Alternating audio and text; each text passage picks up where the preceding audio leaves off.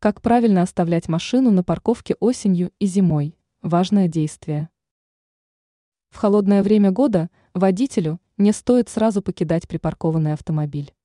Сперва желательно проветрить салон транспортного средства. Данная процедура нужна для выравнивания температуры внутри и снаружи машины. Если все сделать правильно, то к утру стекла не будут сильно запотевшими и покрытыми ледяной коркой. Зачем проветривать салон? В осенние и зимние периоды в салоне стоящего под открытым небом автомобиля уровень влажности воздуха часто оказывается повышенным. Все из-за осадков. Водители-пассажиры приносят в машину снег и капельки воды на одежде и обуви. Из-за температурной разницы и обилия влаги на стекле появляется испарина. В морозные периоды она превращается в ледяную корку. Чтобы избежать этого, салон надо проветривать. Как правильно проветривать салон?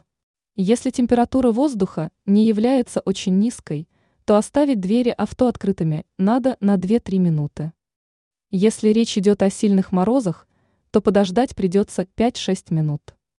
Разумеется, от проветривания салона машины надо отказаться, если идет сильный дождь или снег.